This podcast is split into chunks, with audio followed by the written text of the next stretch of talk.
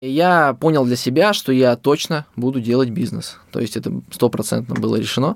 Был анализ конкурентов, то есть мы прошлись по всем, кофе пробовали у каждого. А у меня была детская мечта. Мы с моим другом учились в школе и со второго класса хотели открыть свой ресторан. Бизнес э, это нелегко, это не про Мальдивы на яхте. Бизнес это работа, еще раз работа и, и еще раз работа. Привет! С вами подкаст «Бизнес – это я» подкаст Яндекс Бизнеса о малом предпринимательстве. В каждом выпуске второго сезона мы будем разговаривать с предпринимателями из Петрозаводска, Казани, Нижнего Новгорода, Ростова-на-Дону, Перми, Новосибирска и Екатеринбурга и расскажем их истории. Как они решили открыть свое дело, с какими трудностями сталкиваются каждый день и каково это – быть предпринимателем.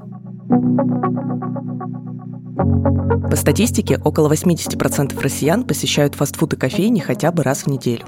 А специалисты говорят, что открыть такой бизнес проще, чем ресторан, и окупается он намного быстрее. В этом выпуске мы решили поговорить с владельцами таких заведений и узнать, как устроен их бизнес. Герои сегодняшнего выпуска – Игорь Першин, владелец сети «Шаверма от души» в Перми. Всем привет, меня зовут Игорь, э, мне 29 лет на сегодняшний день. А, у меня есть два бизнеса на данный момент. Это «Шаверма от души», сеть «Шаверм» а, и э, пицца. Вот, называется «Пиц Дата» и Андрей Диденко, владелец кофейни «Кофе в кайф» в Сочи. Бизнес у нас именно кофейный, он с декабря месяца существует. Открытие состоялось 8 января. Ну и вот, в принципе, с 8 января по сегодняшний день мы работаем. Игорь открыть свое кафе мечтал с детства, и к делу он подошел со всей ответственностью. Сам работал поваром, научился жарить стейки и готовить по 50 яичниц с утра. А у меня была детская мечта. Мы с моим другом учились в школе и со второго класса хотели открыть свой ресторан. Вот, нам очень нравились вот эти вот все красивые рестораны, кафешки, и не всегда хватало денег по ним ходить, но когда мы там были, нас это очень сильно мотивировало и заряжало. Вот. После школы э, мечта осталась, но у нас пути разошлись. Он ушел в училище учиться, а я пошел учиться в институт. Вот. Он пошел на повара, я пошел на электротехнический факультет. А так получилось, что спустя 4 года э, эта мечта осталась. Мы с ним встретились и решили э, открыть свой первый ресторан. Вот. Но так как после института я был студентом, он был просто поваром, ну, дорос, по-моему, уже до сушефа поработал в Сочи, в Москве, у него был достаточно хороший опыт.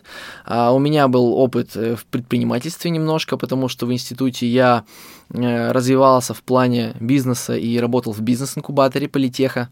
Вот. И я понял для себя, что я точно буду делать бизнес. То есть это стопроцентно было решено. И когда мы встретились, я такой думаю, ну а почему нет? Наша давняя мечта, общепит, э, люди всегда кушают, нам нужно что-то придумать. Мы такие подумали, ну и он как раз приехал с работы, я закончил учебу, мы решили съездить в Сочи, а, отдохнуть, и там как раз были первые рестораны, где можно было набраться опыта мне, потому что у него опыт был, а у меня его, ну, как такового не было, только вот э, знания бизнеса немножко, там, теории э, приехали в Сочи, э, прошлись по всей Красной Поляне, по всем ресторанам, и так получилось, что мы устроились в ресторан «Газпрома». Вот, несмотря на то, что у меня не было опыта, меня не хотели брать э, в этот ресторан, я настоял на своем, э, говорю, мне нужно получить опыт, чтобы открыть ресторан, поэтому, ребята, я не хочу быть официантом, я буду поваром. Вот, они меня начали выводить на кухню, я начал потихонечку варить супы, начал смотреть э, на ребят, как они делают выпечку, салаты, как делают стейки. И спустя, наверное, месяц, так как у них было очень ну, мало народу, сильная текучка, я стал один из основных поваров на кухне. Вот, это было очень здорово, потому что за месяц я получил гигантское просто количество опыта. Э, вот, я научился не только варить суп, я научился жарить э, стейки, запекать, вот, чтобы они были разные прожарки. Вот, это было очень интересно, очень много нового я почерпнул. Бывали такие времена, когда я один оставался на кухне, потому что кто-то из поваров не, не выходил, и так получалось, что я там жарил с утра по 50 яичниц. Вот, это было очень мощно. А Андрей помог воплотить мечту своей девушки. Идея была не моя, идея была моей девушки. Э, это кофейный бизнес, она давно о нем мечтала и решили просто реализовать. Сидели в Москве в зимним вечером вот, и приняли решение поехать в Сочи на разведку на 4 дня. Выехали на 4 дня, это как раз был декабрь месяц. Вот, нашли помещение, в целом вернулись за две недели, собрались в Москве и переехали в Сочи. У Андрея уже был опыт открытия и управления бизнесом, но в качестве наемного сотрудника. Поэтому открыться с нуля в незнакомом городе ему удалось всего за три недели. Были должности управляющего, то есть директором магазина работал, то есть было понимание, как э, начать именно с нуля. Был опыт открытия компании, где я работал, то есть как наемник. То есть и первый бизнес был э, ну, уже с опытом открыт, и второй еще с большим опытом и багажом, поэтому особого труда не составило, но именно правильные решения, там, где э, аренду найти, э, как договориться, сторговаться, поставщиков подтянуть, где какие материалы купить, как их выбрать, то есть, ну, этот опыт пригодился. На данный момент есть кофейня, есть маркетинговое агентство, оно существует. Э, мы работаем сейчас третий месяц с ребятами, то есть мы с девушкой разделились немножко, то есть я ей помогаю э, в больше ну, административные дела по управлению сотрудников, ну, вот, мотивация, обучение, повышение квалификации и так далее ушел в маркетинг, э, потому что я, в принципе, оттуда. Ну и сейчас дополнительным бизнесом еще беру цветочный салон. То есть, ну, вот я решил прям по максимуму обрасти со всех сторон. Я думаю, что в рамках э, кофейни, тем более она у нас небольшая, но если вообще по кофейням смотреть, то она считается средним, потому что посадка на 15 человек. Обычно это маленькая, это 5-7 человек посадка. Вот, то есть мы немного размахнулись, практически формат кафе, чуть ли не открыли. Но из-за того, что мы кухни у нас нету, у нас есть только там десерты готовим и сэндвичи из-под ножа. В остальном все ну, привозное на дефросте. В общепите высокой конкуренции и потерять клиента очень легко. Поэтому, проанализировав рынок, Игорь решил начать с кофейни – и чтобы получить кредит на открытие, он рискнул квартирой родителей. Мы в сентябре вернулись в Пермь. А, я понял, что я как бы готов, у меня есть опыт. Мы начали придумывать и анализировать рынок, ну, чем бы заняться, потому что сферы в ресторанном бизнесе тоже немало. Вот, и сразу ресторан открыть достаточно сложно, на него нужно очень много денег. Мы такие подумали, ну, хочется все равно ресторанную сферу, чтобы э, были хорошие, приятные гости, и мы остановились на кофейне. Вот, на такой не кофе с собой, а именно кофейня, потому что это э, достаточно такой интересный уровень уже ресторанного типа, то есть цены уже высокие, то есть туда будут приходить э, достаточно осознанные люди, ну и можно сделать небольшую кухню, то есть э, завтраки, какие-то сэндвичи, э, кофе, чай, вот. И мы в своем районе в Перми решили найти помещение и открыть кофейню. Спустя, наверное, месяца два поиска мы нашли помещение, и нам нужны были деньги. Это, наверное, был такой второй вопрос, очень важный.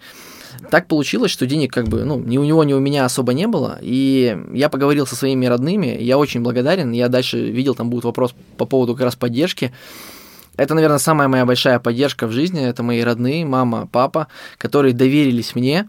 И та квартира, в которой мы все жили, а у меня в семье, ну, 6 человек, они дали заложить ее, чтобы мне дали деньги на бизнес. То есть у меня не было опыта, ничего. Они сказали, хорошо, мы как бы доверимся, поможем. Мы заложили квартиру, мне дали первые деньги. И я понимал, что если я их не смогу отдать, то придется отдать квартиру. Поэтому я делал все, чтобы развиваться. Я работал каждый день, мы делали сами ремонт, потому что денег было там всего, по-моему, 650 тысяч. Вот. Но на кофейню, в принципе, это в городе Перми хватает. Э, поэтому мы делали сами ремонт, экономили как могли. Вот. И к лету 2015 года года а, мы открыли свою первую кофейню. Где-то через год Игорь открыл точку с шавермой но из-за конфликта с партнером пришлось все начинать сначала. А потом, спустя, наверное, год, мы познакомились еще с одним парнем. Вот, он работал тоже в кофейне, он немножко в общепите, именно в организации понимал больше нас, и мы как бы понимали, что кофейня не сильно качает, мы сами уже работаем год, а, наняли только двоих, денег почти нет, рекламу делали всю, какую могли, и флайеры, и все-все-все. И мы подумали с этим третьим человеком, думаем, ну, может быть, открыть еще бизнес, то есть нас стало больше, и мы задумались о шаверме. Вот, мы придумали, э, я пошел конкурентом, потому что моя основная компетенция это находить деньги и договариваться с людьми, мотивировать и так далее. Вот, я пошел конкурентом, познакомился с поваром конкурентов. вот, мы с ним э, вместе потом в будущем он нам помогал, сказал всех поставщиков, э, помогал насаживать мясо на этот вертел, помогал закручивать шурму, то есть полностью нас научил. Это было вообще здорово, потому что у нас опыта не было, мы нам надо было как-то это все узнать, поэтому мы через конкурентов это все нашли и узнали. А, спустя месяца два мы открыли шаверму, то есть у нас была кофейня, мы а, работали в кофейне а, и работали в шаверме, ну и вот открыли шаверму, я в основном занимался там ремонтом с, с новым человеком. И так получилось, что спустя, наверное, два месяца случилась первая такая жесткая неудача, этот человек нас кинул. То есть, э, ну, как бы он сказал, что все, у нас были небольшие недопонимания, и так как мы работали, ну, экономили, работали через ИП, все помещение и бизнес было оформлено на него. Вот, и через два месяца он сказал, ребят, э, все, помещение мое, вы, вы тут как бы никто. Вот. А мы вложились, то есть я вложился, по-моему, еще, так как я привлекал деньги, я занял у родных, э, у друзей, вложил еще 200 тысяч в это помещение. Для меня это было много на, те, на то время, 200 тысяч, как бы я вот только студент вроде, вот, нашел, занимал, и все, и он говорит, все, типа, вы тут никто, типа, я вот вызываю сейчас охрану, и все. И мы понимаем, что наша, как бы, мечта, ну, вот такая вот, которую мы хотели развивать, она провалилась. Мы вернулись снова в кофейню, начали работать вдвоем в кофейне. Вот. Но кофейня тяжело очень шла, а шаверма, кстати, сразу же в плюс начала работать, когда мы ее открыли, но вот она у нас слетела. Мы вернулись в кофейню, думаем, ну ладно, будем развивать кофейню, ничего там как бы страшного нету. И получается, сколько, мы еще полгодика поработали, и мы решили сами открыть шаверму. Со стороны может показаться, что открывать кафе в туристическом городе выгодно, потому что клиенты будут точно. Но есть и другая сторона, с которой столкнулся Андрей. Это проблемы с логистикой и поставщиками.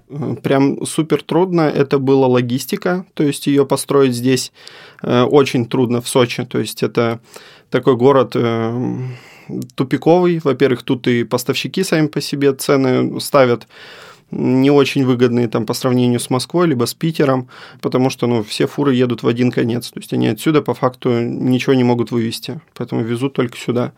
Сложность была в поставщиках именно найти адекватных с адекватными ценами и с, с адекватными сроками поставки плюс э, купить все материалы, то есть ты когда города не знаешь, э, не знаешь, где какие точки, э, приблизительно там вилку цен на те или иные материалы, то есть, ну, в этом была прям сложность и боль поиска более выгодных предложений на рынке. Там по краскам, по древесине, по штукатурке, ну, и там мелочи все. Так, по поводу поиска ребят, мы изначально сразу же записались на курсы бариста, то есть мы параллельно открывали, типа, ну, днем работали, э, вечером шли на курсы, э, нас обучал Булат из компании Ковчег, то есть это питерские ребята, им вот, ну, прям респект за оперативность, это наш э, самый первый поставщик, которым мы обзавелись именно в плане кофе и сиропов, ну и там чай, соответственно, и вся мелкая атрибутика. Вот, то есть мы прям оперативно обучались и были готовы на то, что будем сами и стоять за баркой. На ХХ мы разместили резюме и нашли сразу двое ребят откликнулись, приняли, у нас был мальчик Илья, его взяли, и потом нам просто девочка в Инстаграм написала, что ребята, вы крутые, хочу с вами посотрудничать, давайте пообщаемся, скинула там примеры работ э, по латте-арту, э, описала себя, ну там кратко резюмировала. Вот, ну, встретились, поговорили. Э, на данный момент она в должности администратора находится, ну, то есть прям быстро выросла с баристы до администратора. Иногда желание как можно скорее расширить свой бизнес приводит к тому, что все идет не по плану. Так и случилось у Игоря. Наверное, самая основная моя ошибка была это то, что я торопился. Я всегда бежал, то есть с института я научился все быстро делать, то есть и я всегда куда-то бежал. То есть, а это очень большая ошибка у предпринимателей. Бывает, стоит открыть точку и остановиться, годик с ней поработать, потому что общепит это достаточно, ну, сложная ниша. Это, ну, такой бизнес, который реально э, стоит, в который стоит вложиться и силами, и деньгами. Вот, и поэтому я очень быстро начал открываться, из-за этого я потом скатился снова, и потом снова начал разгоняться. Вот, поэтому я думаю, такой вот совет всем, э, никогда не торопитесь, то есть, когда вы открыли одну точку, максимально наладьте все в ней, то есть, все процессы, процессы отточить. И когда все процессы отточены, и вы видите, что точка автоматизирована и работает, вы можете за ней следить. У вас там платятся зарплаты, там, ну, либо пока вы сами там платите зарплату. А, но максимально, чтобы было все прозрачно. Все максимально прозрачно. Тогда вы открываете вот эту модель, берете и открываете еще одну точку. Вот тогда да. Тогда вторая точка откроется, она уже быстрее разовьется, третья еще быстрее, а потом с третьей появится администратор, и там уже можно будет вместе делать все еще еще быстрее, быстрее, быстрее. Вот. То есть это, наверное, основная была ошибка, то, что я куда-то торопился и бежал. Вот. Остальное, в принципе, нормально все. Я э, благодарен всему, наверное, и всем вот этим, то, что меня там кидали, там еще что-то, потому что это был очень большой опыт, то есть гигантский. Переехав из Москвы в Сочи, Андрей столкнулся с сезонностью а неудачный выбор места для кофейни еще сильнее осложнил ситуацию. То есть сейчас мы понимаем все ошибки, которые были совершены. То есть это и э, не совсем правильное место, которое мы э, взяли. То есть можно было искать и нужно было искать другие места по расположению. Э, плюс ошибка открываться в Сочи – это сезонность. Особенно Адлер, то есть Адлерский район – это э, сезонность. Благо, не открылись там в курортном городке. ну, вот, э, поэтому у нас Адлер. В целом, это транзитный город с большим потоком, но мы увидели аномалию, что в апреле месяце у нас была выручка гораздо там круче, чем в другие месяца. Ну, сейчас понятно, что сезон, и тут будет трудно анализировать. Но в целом мы не почувствовали этого сезона, но он есть. Поэтому здесь опасность открываться именно в то, что есть сезон низкий и высокий. И он прям отличается. Вот. Если мы берем Москву, то там просто проходимость точки. То есть чем у тебя проходимее точка, тем больше выручки будет, соответственно. Меняются люди, то есть прям кардинально. Если у тебя в зимний период ходят местные в основном, то есть большая часть это местные люди, летом это приезжие. То есть не знаю, куда пропадают местные, видать, дома сидят э, кофе по-турецки пьют и, и, и все, никуда не ходят. В самом начале Игорь тоже столкнулся с сезонностью, но появление постоянных клиентов помогло выйти на стабильный доход. Сезонность есть. В шаверме она в основном у нас получается летом сезон. Несмотря на то, что вот в ресторанах обычно летом не сезон, и в шаверме сезон. Все гуляют, все пьют там коктейли, заходят к нам, покупают молочные коктейли, э, шаурмы.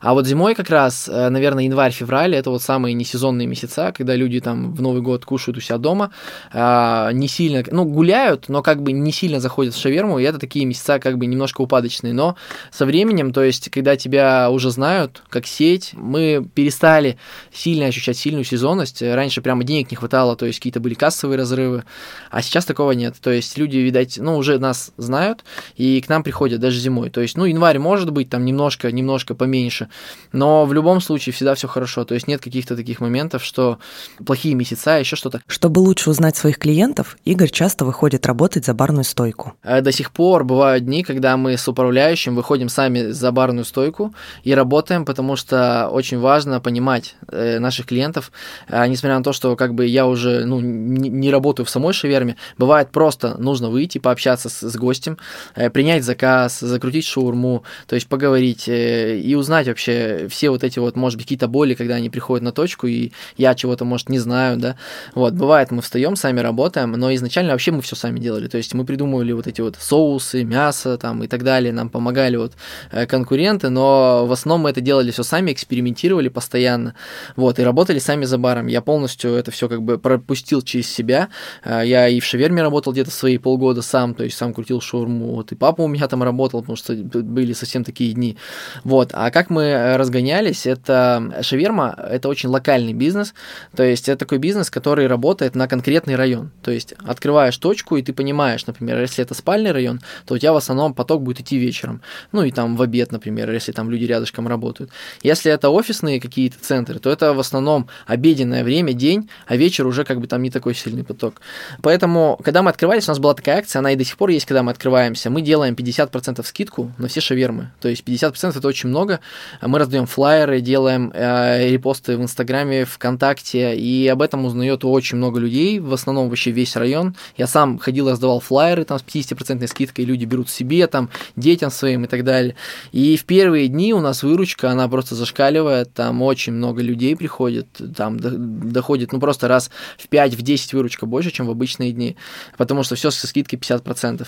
Вот, и после этого люди начинают узнавать. Разумеется, два дня они ходят со скидками и кушают, там весь район сбегается, все, после этого несложно, то есть понятно, что эти дни мы работаем в минус, но его нельзя назвать минусом, потому что, да, ты там потратил на акцию 50 тысяч рублей, да, э, но ты в следующие дни ты это все окупаешь, потому что люди начинают знать об этом, они начинают приходить и кушать, вот и все. Э, да, эта акция как бы затратная, но зато она очень хорошо дальше приводит людей. И мы все точки так запускали, и по всем точкам у нас люди начинают ходить вот именно с этой акции. Есть, конечно, точки, которые, были точки, которые э, не качали, то есть даже с такой акцией, они вначале люди набегали, а потом их как бы не особо оставало, то есть, ну, разные есть места. Это вот, например, такая небольшая проблема общепита, ты никогда не знаешь, что за место у тебя, то есть ты можешь открыться, а место может не качать, либо качать очень круто. То есть на данный момент у нас есть место, вообще находится в самой глубинке, не на красной линии, а выручка, она самая большая из всех точек, даже больше, чем на первой точке, там, где там по два человека работает. Ну, там просто вообще гигантские выручки, не знаю почему, вот, ну, вот так вот идет у нее там так. Есть место, например, э, тоже в городе мы открылись, очень проходное, там, спальный район, на красной линии стоим, и выручка самая низкая из всех тоже, ну, непонятно почему. Вот, э, хотя, ну, проводили анализ акции делаем, но все равно все прибыль, в прибыли как бы, но в любом случае это такие моменты бывают. В кофейне Андрея очень много постоянных клиентов, и он считает, что это заслуга бариста. Ведь люди приходят за эмоциями. Был анализ конкурентов, то есть мы прошлись по всем, кофе пробовали у каждого, э, выяснили, какой вкус э, нравится здесь местному населению, и при этом нужно было сделать так, ну, чтобы и приезжим нравилось. То есть э, был подобран сорт определенный, э, ну, которым вот нравится всем. То есть там четкий насыщенный вкус кофе, плюс э, подобрали поставщика с молоком правильным, не ну, короче, у нас нету заменителей как таковых. Есть растительное молоко, но это отдельное направление для отдельных людей. Это веганы, это люди, у которых проблемы с лактозой. Ну, вот, поэтому подобрали продукты качественные, и ну, от этого сформировался вкус. Но 70% успеха – это подача и работа бариста. То есть кофе – это как сопутствующее. Все-таки люди приходят за эмоцией, и она им важна. Бешеный LTV, у нас люди уже там по 3-4 по 4 месяца э, ходят и не собираются менять. Э, при этом мы там среднюю оценку по картам держим 4 4,89. То есть э, около максимальной, там плохих отзывов, ну, просто по пальцам, и то мы знаем, что это были конкретно наши косяки. Для привлечения новых клиентов Игорь использует большое количество рекламных каналов. А чтобы запустить сарафанное радио, он переименовал некоторые позиции в меню. Э, ну, пробовали мы, наверное, за это время все. То есть и реклама в лифтах, в автобусах, там у разных партнеров, э, в боулинг-клубах, там на э, мониторах. Много что по-разному окупается, на самом деле. Что-то вообще не окупается. На самом деле, наверное, процентов 10-15 только стреляет. Ну, как бы так, да, окупается и дает новых клиентов. Остальное это не идет. То есть всегда нужно тестировать, всегда нужно тестировать, ну, не только место, но и саму акцию, как ты ее сделал, то есть бывает нужно тести... ну, э, в разных вариациях ее подавать. Вот, а так это, да, это ведение социальных сетей у нас, э, каждый день там посты выходят, сторисы э, различные, то есть это не, какие-то неформальные акции, то есть мы всегда были за то, чтобы весь контент был креативным, то есть даже шаверма от души, э, она у нас такая шаверма по-русски, шаверма от души. Э, мы назвали не шаурма, а сверток, потому что, ну, как бы его сворачивают, вот. Сделали место добавок закладки, вот. И люди смеются, типа, сверток, закладки, вот это все неформально, там, э, шаверма там от души, жуй, кайфуй, например, у нас слоган есть. Вот, удовольствие без отходников, потому что ты как бы кушаешь и кайфуешь, вот. И вот такими вещами мы разбавляем, и люди говорят, о, классно даже сама вот название пиц-дата, то есть она как бы звучит пиц-дата, да, но она состоит из двух слов, на самом деле это очень глубокое слово. Пиц – это пицца, дата – это от времени, которое сейчас есть, то есть сейчас время биг даты, больших технологий, э, информации, поэтому мы соединили пицца и дата, получилось пиц-дата, вот. А, как бы слово креативное, но на самом деле оно обозначает вот как раз-таки время и тот продукт, который мы даем, вот. И у нас все так, то есть оно должно быть креативным, каким-то таким вот прямо вызывающим, но оно всегда должно быть основание какое-то у него. Это является маркетингом. Вот это, это маркетинг, мы его и двигаем. Вот. А двигаем мы его, да, разными путями. То есть мы вот сотрудничаем с Яндексом сейчас. То есть у нас в картах подключена реклама, и нас видят больше. У нас есть таргетинговая реклама через Инстаграм. Вот. У нас есть сайты. То есть мы настраиваем директ. Сейчас, по-моему, мы немножко приостановились с директом. Вот. У нас таргет работает в основном разные, то есть э, сотрудничаем э, с различными клубами, вот у нас там в боулингах э, висят, в пятерочках висят, на мониторах мы висим там с различными акциями, там при первом заказе там пицца в подарок у нас есть, например, такая акция. Лифты у нас особо не работали, через сколько мы не пытались, столько денег потратило, что-то особо они не работают у нас. Ну, у всех по-разному, кто-то работают, только вот у нас что-то не очень не зашли. А, ну и я выхожу часто в сторис, рассказываю, то есть я там, мне стоит съесть там шаурму, сразу все, блин, все, я поехал есть твою шаурму, это так аппетитно и так далее, то есть, вот. И как бы с помощью там меня, с помощью различных других вот э, как раз таки каналов мы прокачиваемся, вот, работаем. А Андрей для привлечения и удержания клиентов делает ставку на онлайн-инструменты и создание комьюнити. Формат кофейни маленький, и не было смысла давать там э, рекламу на билбордах, то есть она изначально ну, требует больших вливаний бюджета, и оттуда очень трудно замерить конверсию при условии того, что это э, офлайн бизнес и не получится. Ну, есть инструменты по отслеживанию, это tracking, да, можно телефон там подменный зашить на, на баннер, чтобы человек видел баннер, и там на определенной улице мы знали, что этот человек именно оттуда. Если бы мы продавали какую-либо услугу, но у нас э, чашка кофе. Из-за этого тратить э, большие средства на сквозную аналитику, закуп офлайн рекламы, ну, я не увидел тогда. То есть была сразу попытка контекстной рекламы на Яндексе, была попытка с таргетом, то есть именно ввели людей на сайт визитку, поняли, что это не работает, проще людей приземлять в Инстаграм через таргет, ну и, соответственно, весь маркетинг простроить через карты. То есть там анонс э, акций, которые у нас существуют, ну и, соответственно, э, выкуп э, первых мест для того, чтобы выйти в топ и там конкурировать. Тем более конкуренция гораздо ниже, цена там фиксированная, то есть нет возможности э, там скликать, нет возможности, ну, точнее, тебе не нужно стоять в аукционах для того, чтобы тратить э, большие бюджеты. То есть fix цена, и она очень сильно выручает. Поэтому ни флайеров, ни билбордов, ничего не выкупали, ничего такого даже не пробовали близко. То есть только digital каналы. Это два канала, это Яндекс и 2GIS, именно карты – Инстаграм, он как таковой не приводит людей, возможно, приводит, но я их не вижу. То есть я не могу точно сказать, что этот человек пришел э, с Инстаграма. То есть мы пробовали, запускали акции.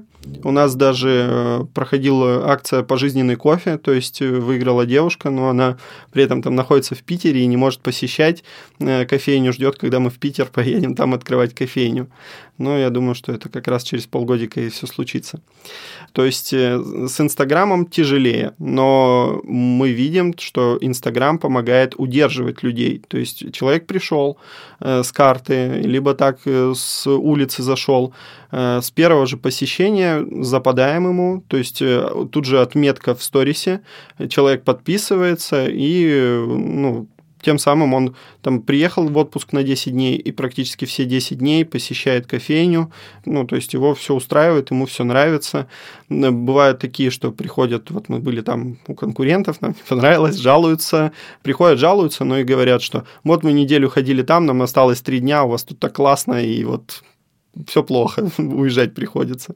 Вот. Ну, естественно, человек подписывается и также в сторисах от, отвечает о том, что вкусно, скучает, э, хотелось бы уже побыстрее приехать. Ну, вот. То есть Инстаграм больше удерживает. Блогеров не тестировали. Э, у нас есть микроблогеры, которые приходят в кофейню, э, люди из digital-сферы, которые занимаются монтажом роликов, вот у нас есть постоянник, э, люди из сферы маркетинга, то есть это таргетологи, контекстологи, часто зависают в кофейне, сидят, работают, ну, от них тоже отметки, и я думаю, что это помогает, ну, мотивирует людей на посещение. Предыдущий опыт часто помогает предпринимателям. Бизнес-образование Игоря помогло сделать все точки прибыльными с первого дня. А, да, когда я начал открывать шавермы, вообще даже с кофейней, то есть было так, что из-за того, что я развивался, ну, в институте, я умел считать бизнес-планы и все такое, я всегда а, в любой бизнес-план закладывал аренду и кредит. То есть э, кредит и аренда – это такие постоянные расходы, а, которые, в принципе, в бизнесе должны быть. То есть в кредитах нет ничего плохого, если мы их берем на бизнес, а не на телефоны и не на машины. И я всегда закладывал это в постоянные расходы, и любой бизнес, когда я открывал, у меня он всегда окупался, то есть он у меня окупался с первого дня. То есть я делал так, мы делали акции такие, чтобы у нас было столько народу, чтобы я с первого дня, э, я понимал, что мы в день должны делать, например, 10 тысяч рублей выручку, ну, в маленькой точке 10-15. И мы начинали так делать. Если мы стабильно делали, я понимал, что 8 тысяч – это как раз-таки окупаемость, а 2 тысячи – это уже чистой прибыли. Все. И я так скажу, у меня было много разных точек, я их закрывал, некоторые неуспешные, но в основном вот сейчас у меня там есть точки, ну все, то есть они все, как только открываются, они сразу же начинают работать в плюс. То есть те кредиты, которые изначально берутся на эти точки, они сразу же окупаются. То есть кредит это такая вещь, которая, она как аренда, то есть ты его взял, и он сразу бизнес его должен окупать. А потом, когда спустя три года, ну, кредит у меня в основном на три года, они отдаются, у тебя это просто как таким бонусом уже падает, что ты не отдаешь кредит, эти деньги остаются как в чистой прибыли. Вот, и поэтому любой бизнес, когда я открывал, он начинал окупаться, ну, сразу, потому что это было заложено в бизнес-план, вот, и я не, не, не стремился отдавать их быстро, то есть э, есть инфляция, есть, деньги должны работать. Если ты их отдаешь быстро, ты их отдаешь из своего кармана. Если тебе их дали на три года, ты ими пользуешься. Все, спустя три года они отдаются, и все. Сейчас вот у меня э, например, ну, нету кредитов, я все отдал, сейчас все точки приносят как бы прибыль э, чистую, и как бы все хорошо. Кофейня Андрея все еще не приносит постоянную прибыль. Поэтому он воспринимает ее как долгосрочную инвестицию. С окупаемостью тут проблема. Здесь нету тренда, то есть он у тебя не растущий. Есть всплески по выручке, но они не ведут тебя к окупаемости, они ведут к выходу в ноль. То есть, если говорим о том, что кофейня вышла в ноль, то да, она сама за себя платит все заемные средства, зарплату сотрудников, э, закуп, э, аренда, ну, вот она полностью себя окупает. То есть единственное, что не зарабатываем мы как бизнесмены, но для этого там и были другие бизнесы открыты. Плюс, э, что я нахожусь в найме, что моя девушка находится в найме. Вот, поэтому у нас есть дополнительный приток средств, ну, на которые мы можем жить. Ну, а, соответственно, кофейню мы развиваем и, ну, как долгосрочную инвестицию. То есть мы понимаем, что это будет через три года э, стабильный, твердый бизнес, э, если там в формате одной точки. Но если это разрастись до формата пяти точек, то окупаемость будет там год-полтора максимум. Общепит – одна из сфер, которые сильнее всего пострадали в прошлом году.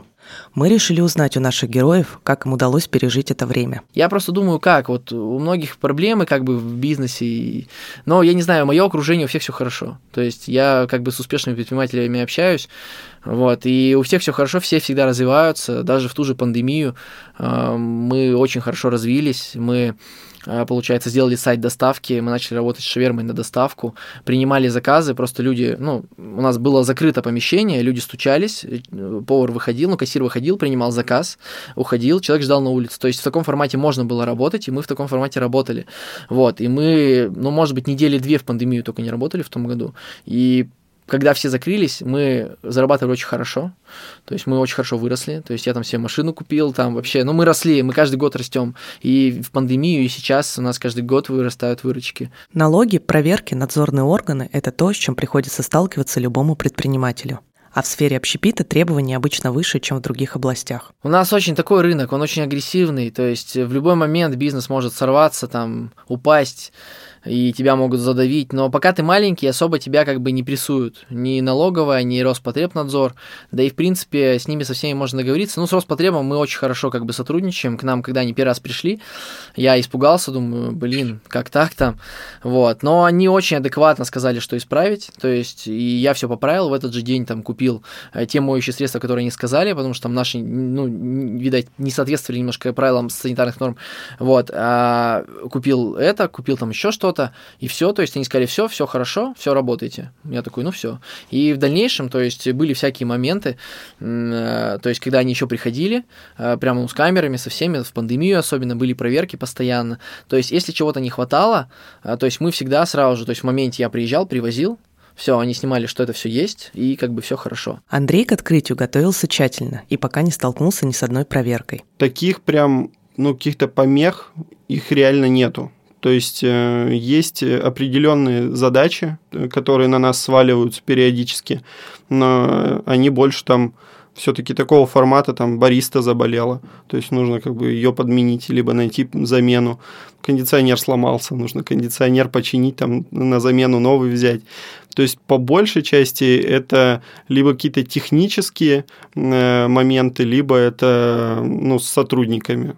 По факту органы контролирующие никак к бизнесу не прикасались, то есть не было ни одной проверки надеюсь, и не будет пока что. Вот. Но изначально, то есть э, подготовленные зашли, понимали, к чему нужно готовиться, какие нормы Санпина, какие требования там, по пожарной охране нужно соблюсти подготовились максимально, хотя здесь э, такого уровня подготовки ну, местных жителей, ну, кто местном, на местном уровне открывается, у них нету.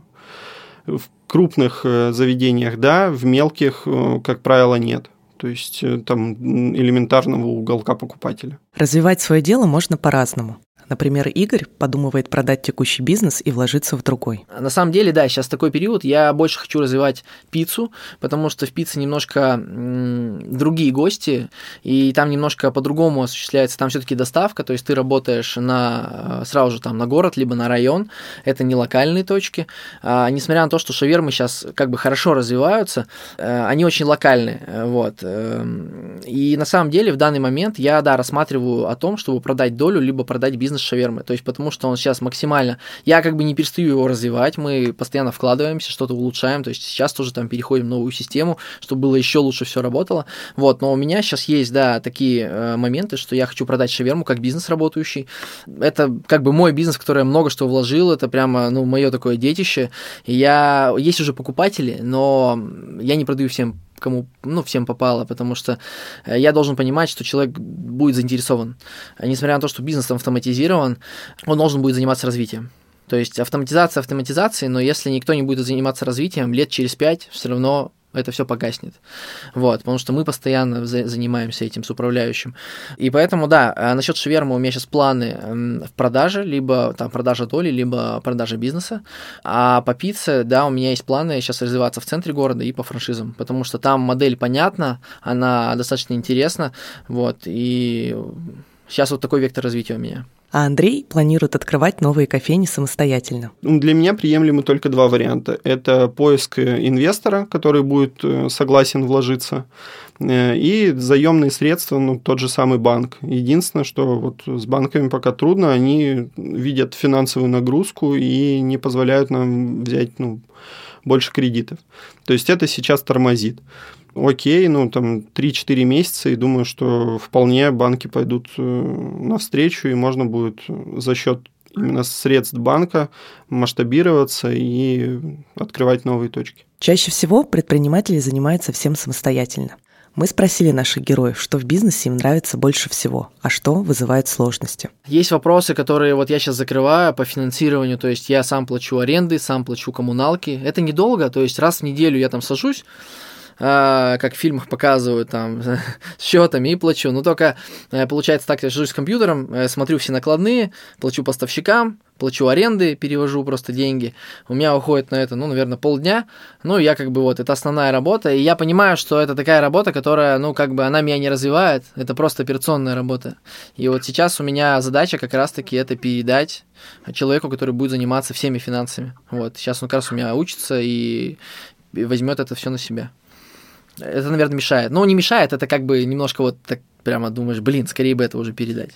Вот. Нравится мотивировать людей, платить им зарплату, тем самым еще сильнее мотивировать. Нравится обучать, нравится повышать квалификацию, то есть э, подбор персонала. Меньше всего нравится э, проводить с ними тяжелые разговоры, когда нужно объяснить э, почему мы поступаем так или иначе, там по отношению сотрудников, по отношению к гостям, по отношению там к поставщикам.